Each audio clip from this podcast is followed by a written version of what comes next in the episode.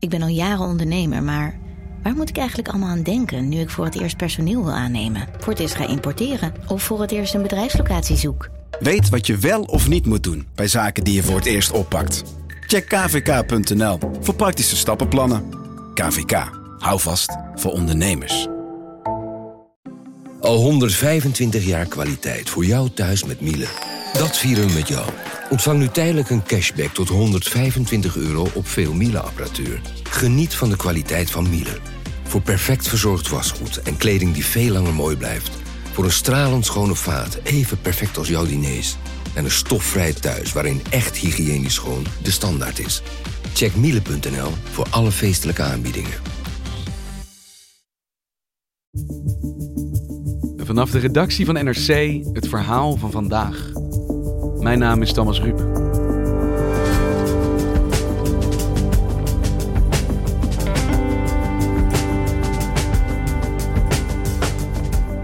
In de jaren 90 onthulde onderzoeksjournalist Joep Dome een heersende cultuur van vriendjespolitiek en corruptie binnen de provincie Limburg. Een stroom aan veroordelingen volgde van ambtenaren, burgemeesters en bestuurders. Nu, ruim 20 jaar later, bijt hij zich samen met Dagblad de Limburger opnieuw vast in de provincie.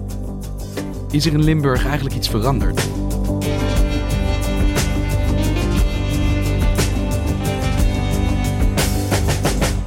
Stel je een vlak landschap voor met daarin een hele hoge witte toren.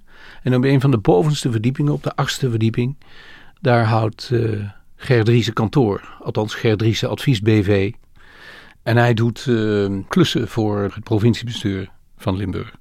Hij wordt ingehuurd. Hij wordt ingehuurd, ja. Het uitzicht is uh, eindeloos vanuit die toren die vlakbij Venlo staat. Kun je zo ongeveer bij goed weer naar Eindhoven kijken. En dan kijk je uit over een eindeloze hoeveelheid uh, varkensstallen. Waarom waren jullie daar? Ja, wij waren daar om eens te horen hoe hij uh, als oud-gedeputeerde, dus als oud-bestuurder van de provincie Limburg, uh, nadat hij vertrokken was uit zijn ambt, aan toch nog een reeks opdrachten van diezelfde provincie was gekomen.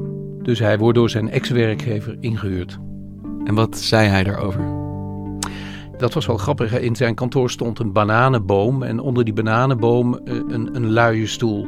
En hij zei, kijk, ik zit hier uh, uh, op de achtste verdieping van deze toren onder die bananenbomen. Dat is veel fijner dan thuis achter de geraniums. Ja, dat was een cliché natuurlijk, maar toch, dat gaf wel aan dat hij met zijn, hij was denk ik begin 60 toen hij vertrok als gedeputeerde, dat hij nog niet klaar was met werk. Hij wilde nog doorgaan. En toen heeft hij eens een keer contact opgenomen, vertelde hij. Van jongens, uh, jullie delen klussen uit, maar Gerdries heeft nog niks gehad. Uh, kom, laat mij eens meedelen in de klussen. En wat voor klus is dat dan bijvoorbeeld? Dat is interessant, want uh, Limburg heeft de hoogste populatie varkens van Nederland, samen met Oost-Brabant. Er wonen meer varkens dan mensen in dat gebied. En de provincie Limburg voerde landelijk beleid uit om bij boeren varkensstallen op te kopen. En dan gingen ze in plaats van die varkensstallen woningen bouwen. Zo kreeg hij op een dag een telefoontje van een uh, partijgenoot van hem. Wil jij niet een klus doen voor ons? En, en dat, dat, wilde hij wel, ja. ja. En jouw vraag was, heeft hij deze opdracht gekregen omdat hij de beste man voor deze klus was? Of omdat hij als voormalig politicus de beste connecties had? Correct, dat was het. Belangenverstrengeling, vriendjespolitiek, handjeklap, bijna cultuur geworden in Limburg. De journalisten Joep Doom en Henk Langeberg merkten dat dat tot veel misstanden leidde. Ze besloten daarom in 1992 op onderzoek uit te gaan. En ja, dat hebben ze gepubliceerd. Het resultaat van al hun speurwerk, drie jaar lang, dag in dag uit, is te lezen in het boek dat morgen verschijnt, De Vriendenrepubliek. Ja, we hoorden hier jou in het radioprogramma Met het oog op morgen. Waarom zat jij daar in 1996? Ja, dat was het jaar waarin uh, een boek verscheen. Dat heette uh, De Vriendenrepubliek. Ik had dat geschreven uh, toen ik journalist was van Dagblad de Limburger. Ik zat op de stadsredactie in de Wolfstraat in het centrum van Maastricht. En mijn oog viel op een zaak in het gemeentehuis daar. Daar bleek een wethouder mede-eigenaar te zijn van een wegenbouwbedrijf. En dat wegenbouwbedrijf kreeg van de gemeente Maastricht exclusieve opdracht. En ik verbaasde mij erover. Dat is natuurlijk iets wat journalisten primair moeten hebben. Een goed verhaal begint met verbazing. En daar ben ik toen verhalen over gemaakt. Want je bent gaan uitzoeken hoe kan dit bestaan? Ja, en toen kwam ik dus op een heel netwerk uh, van afspraken uh, die er in uh, Maastricht waren. De we wegenbouwers onderling maakten afspraken over de verdeling van gemeentelijke opdrachten. En de gemeente wist daarvan. En nou, het, het bleek een eindeloze kluur te zijn van, van afspraken. En uiteindelijk, naarmate wij verder zochten, ook van corruptie. Affaire Baars wordt het in Limburg al genoemd. Corruptie en omkoping van ambtenaren, wethouders en burgemeesters. Het gonst. En Dagblad de Limburger brengt dagelijks nieuw voor... voor wat uitdreigt te groeien tot een groot Limburgs schandaal. Sjaak Baars, dat was een wegenbouwer in Zuid-Limburg... die uh, over exclusieve contacten beschikte bij uh, zowel het provinciehuis... als bij heel veel gemeentehuizen. Hij had een gedeputeerde die in zijn raad van advies zat... En die man die kreeg daar geld voor. En tegelijkertijd was die gedeputeerde uh, medeverantwoordelijk voor het uitdelen van opdrachten aan, je raadt het al, het wegenbouwbedrijf van meneer Baars. Uh, deze man uh, organiseerde etentjes waar dan de dames van de wethouders, de burgemeesters en de gedeputeerden aan tafel werden genood voor, voor een heerlijk diner. En dan lag op het bord van uh, de echtgenoten een envelop met 1000 gulden of 500 gulden, bedoel dat bedrag, bedrag kon variëren, om eens een keer uh, ja, zo'n leuke jurk te kopen. Maar bijna vrolijk openlijk als je iemand gewoon op, bij een etentje op het, op het ja, bord een envelop legt. En dat is interessant, want corruptie is vaak een één op één ding. Wij doen iets samen, niemand weet ervan. Maar daar gebeurde het heel openlijk. Het was dus ook binnen die kringen helemaal niet taboe om als je dan al op een, uh, een etentje bij de wegenbouw kwam met je man en de, de, mannen gingen dan even zaken bespreken buiten, dan zaten de vrouwen die vonden allemaal die envelop. En onderling was dat blijkbaar niet verbazend dat je dat kreeg. Dat was de norm ons kent ons en voor wat hoort wat. Het werd niet verborgen? Nee, het werd nauwelijks verborgen. Bijvoorbeeld als jij in de Kamer van Koophandel uh, geregistreerd staat, dan verberg je het al niet. Maar je hoeft er dus eigenlijk als journalist niet eens zo ontzettend diep te graven, omdat het dus eigenlijk bijna openlijk gebeurde. Zie ik dat dan goed? Ja, dat kun je zeggen. Um, mijn collega Henk Langeberg was... Uh, um, hij had toen nog jonge kinderen, dus hij, uh, hij stond op het schoolplein. En uh, dan kwam hij daarna uh, mij vertellen dat er weer iemand naar hem toegekomen was. En die zei, god Henkie, ik heb nog een leuk reisje voor je van een wethouder. En dan kwam er dus iemand, wiens naam we hier niet kunnen noemen. En die kwam vertellen over een snoepreisje dat een wethouder gemaakt had naar het buitenland. Kijk, je moet je voorstellen, in de jaren negentig publiceerden wij uiteindelijk honderden artikelen. En dat hield maar niet op, dat ging door. Voor het eerst is een burgemeester in Nederland veroordeeld wegens corruptie. De rechtbank in Maastricht vonnisde vandaag de burgemeester van Gulpen.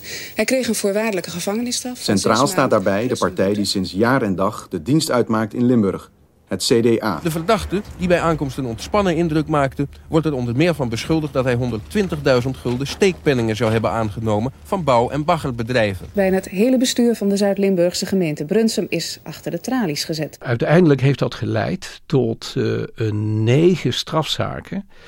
Vier wethouders, drie burgemeesters en twee ambtenaren. En die zijn ook veroordeeld. Die zijn veroordeeld voor of corruptie, of valsheid in geschriften, of beide.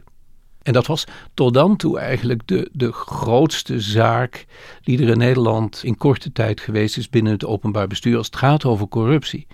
En ik herinner me nog dat dat ook landelijk een thema werd. En met name toen minister Indales van Binnenlandse Zaken daar heel scherp op zat. En van haar is die historische uitspraak: je bent integer of je bent niet integer. En een klein beetje integer, dat kan niet. En dat was natuurlijk een boodschap aan het adres van uh, Limburg, waar het uh, al te boud geworden was. En voor jou als jonge journalist, die eigenlijk een hele provincie uh, heeft aangepakt, hoe, hoe, was dat daarna? Hoe werd erop gereageerd?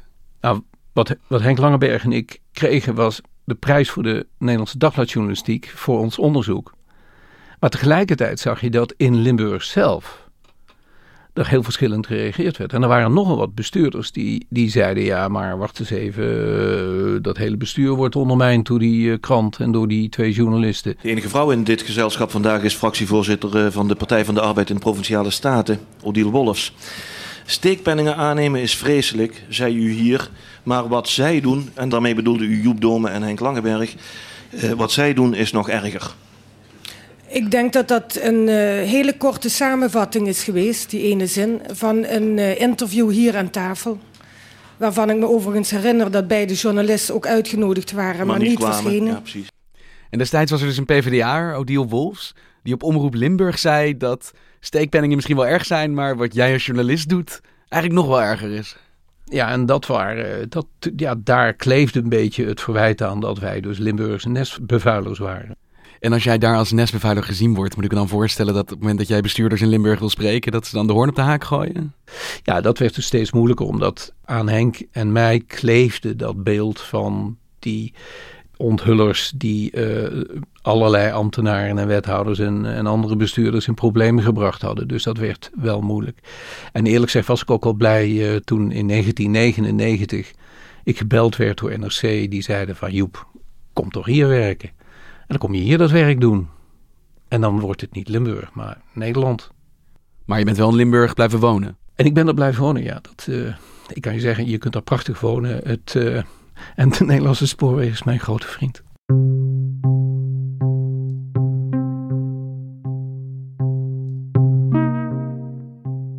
En het is nu 20 jaar later, ruim 20 jaar.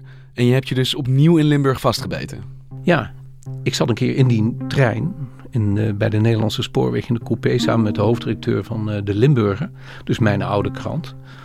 En wij hadden het zo over uh, dat het wellicht toch wel eens aardig waren om een aantal dingen die nooit waren uitgezocht nog eens een keer uit te zoeken. En dat we dat eventueel samen konden doen. En zo kwamen we op dit idee.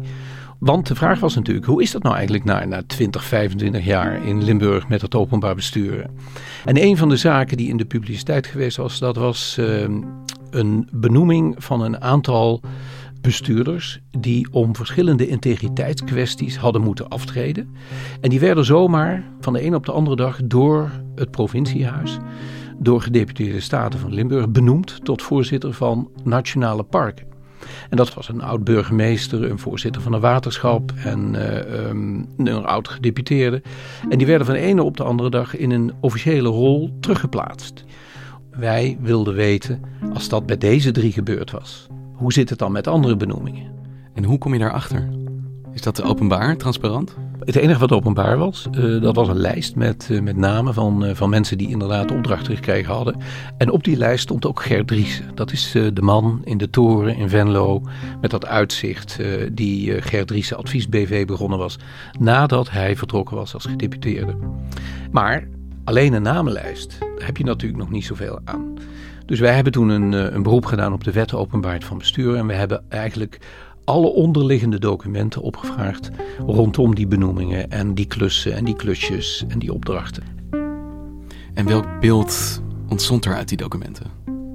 Het beeld dat ontstond was dat uh, het eigenlijk nog steeds in de achterkamertjes gebeurde.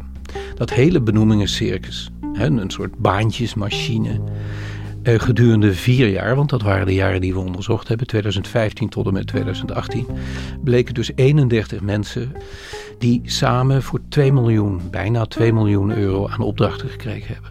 Grote en kleine opdrachten van het provinciebestuur van gedeputeerde staten. En eigenlijk geen van deze opdrachten, ja, misschien een enkele, was via een vacature of een openbare ding uit. Het gros was geregeld uh, binnen uh, de boezem van het uh, provinciebestuur.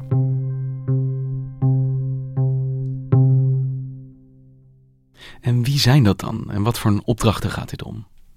Het gaat dus bijna allemaal om oud-politici die in allerlei functies actief geweest zijn, van, van minister, staatssecretaris, gedeputeerde, burgemeester, wethouder, bedenk het. En zij kregen dus banen en baantjes en klussen en klusjes als ambassadeur, adviseur, kwartiermaker, lobbyist, ketenregisseur, die kwamen ook nog eens tegen. En dat waren dus allemaal betaalde functies. Nou, ik noem er een paar. Uh, Antoine Jansen, was gedeputeerde in Limburg voor de PVV. Hij was dat ongeveer een jaar. Uh, toen uh, struikelde dat college en hij was werkloos. Hij had natuurlijk eerst wachtgeld, maar daarna had hij geen werk. Nou, Antoine Jansen is aan werk geholpen. Hij werd projectmanager op een wegenbouwproject van de provincie Limburg. En daarvoor kreeg hij gedurende vier jaar 750.000 euro. En wat opviel daaraan was dat we eigenlijk terug bij af waren, want die opdrachten die waren dus verstrekt in strijd met het eigen aanbestedingsreglement. Maxime Verhagen is ook een voorbeeld. Hij is uh, kort nadat hij vertrok als minister voor Economische Zaken door de provincie Limburg binnengehaald als ambassadeur om uh, Limburg in het buitenland te vertegenwoordigen. En Maxime Verhagen die uh, declareert dus voor zijn activiteiten bij de provincie Limburg 1134 euro per dag. Maar hij uh, doet dan dingen die hij ook in andere bijbanen al doet. En ik wil een voorbeeld geven. Hij declareert bijvoorbeeld als ambassadeur van Limburg uh, gesprekken met VDL. VDL, dat is een Brabants bedrijf. En die zijn eigenaar van autofabriek Netcar in Born. Dus hij zit daar als eh, ambassadeur van Limburg, uh, van 1134 euro per dag, praat hij met VDL. En wat bleek ons nou? Hij staat ook op de loonlijst bij VDL als adviseur. Dus hij zit aan de ene kant van de tafel, eh, praat als ambassadeur van de provincie Limburg met VDL. En aan de andere kant van de tafel, daar heb je VDL en die hebben een adviseur en dat is ook meneer Verhagen. Dus hij wordt van alle kanten betaald voor één gesprek? Uh, nou, of dat precies voor dat ene gesprek is, maar hij heeft natuurlijk betrokkenheid bij twee functies, bij twee bedrijven, bij twee. En dat, daaraan voel je dat dat, uh, ja, dat, dat uh, zou kunnen dubbelen. En wat zegt zo Maxime Verhagen, natuurlijk oud-minister, daar dan zelf van? Ja, die hebben natuurlijk zijn woordvoerder bij Bouw Nederland gebeld. En die liet ons vervolgens weten dat hij geen verantwoording wenste af te leggen aan ons of aan de krant. En dat de enige van wie die vragen zou beantwoorden het provinciebestuur zou zijn.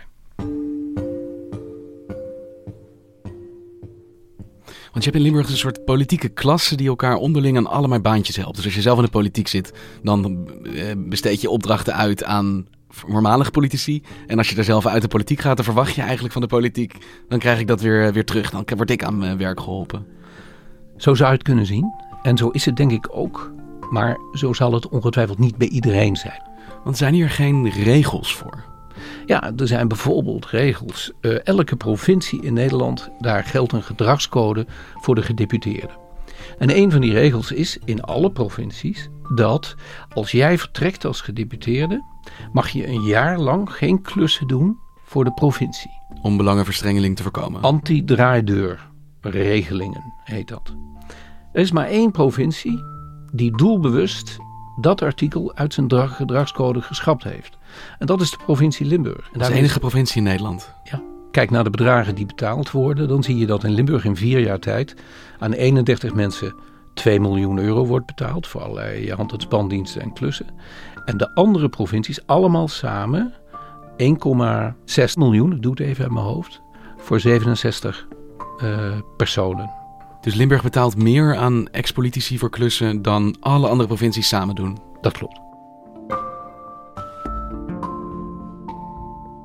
Het provinciebestuur. Hoe reageren die dan op jouw onderzoek? Wat zij zeggen, en dat was heel interessant, we zijn daar dus op bezoek geweest. Ze stonden ons wel te woord en dat pleit voor ze natuurlijk. De commissaris van de Koning en de belangrijkste gedeputeerde Koopmans, die hebben ons te, woord gestaan. En zij zeiden, uh, dat komt omdat, en ik mag het graag letterlijk citeren, de sociale, economische en culturele activiteiten van dit provinciebestuur veel omvattender zijn dan die van andere provincies samen. En over die draaideur, die ze dus geschrapt hadden, zeiden ze: ja, dat hebben we doelbewust gedaan. Want wij willen oud-politici weer aan het werk helpen. Maar vrij vertaald is dat Limburg heeft een andere werkwijze en misschien andere regels, omdat het een ander soort provincie is dan andere provincies. Dat klopt. Dus het is juist Limburg waar zo'n informele uh, cultuur van, nou ja, misschien vriendjespolitiek heerst. Twintig jaar geleden, nu ook. Ja, het roept toch de vraag op waarom Limburg? Waarom steeds Limburg? Ja, het, heeft met een aantal factoren te maken, denk ik. Allereerst kijken naar die excentrische ligging van, eh, van Limburg. Hè, met veel buitenland en eigenlijk maar een klein stukje verbonden met Nederland. Dat betekent dat er heel weinig invloed is van andere delen van Nederland op het openbaar bestuur. Er zijn mensen die zitten op banen en die zitten daar heel lang op banen. Er zijn de omgangsvormen zijn in Limburg toch eigenlijk uh, meer Belgisch dan Nederlands. Afspraken in het café, zakelijke afspraken in het café. Uh, bij campagnes, politieke campagnes, stemmen we vooral op personen, niet zozeer op een lijst. Het zijn allemaal elementen die bepalend zijn voor de voedingsbodemen voor dit soort praktijken. En men, men vindt het niet vreemd. Dat zeggen ze ook tegen jou als jij vraagt, als jij ze confronteert met deze praktijk. En dan zeggen ze: nee, dat is niet iets geks. Nee, ze vinden het niet vreemd. Het is een totaal andere kijk op uh, hoe zo'n openbaar bestuur georganiseerd zou moeten zijn en hoe dat werkt, denk ik. En ook op de gevaren, de integriteitsgevaren die met dit soort praktijken uh, gepaard gaan. Eigenlijk zou je willen dat uh, iemand de deuren openzet in Limburg en er is heel veel frisse wind in waait. En dat die discussie er komt over hoe doen wij het nou eigenlijk? Hoe doen anderen het? En dat je serieus die discussie aangaat zonder eigenlijk te zeggen van ja, maar dat wat wij doen is prima. Dankjewel Joep. Graag gedaan. Je luisterde naar vandaag, een podcast van NRC. Eén verhaal, elke dag. Dit was vandaag, maandag weer.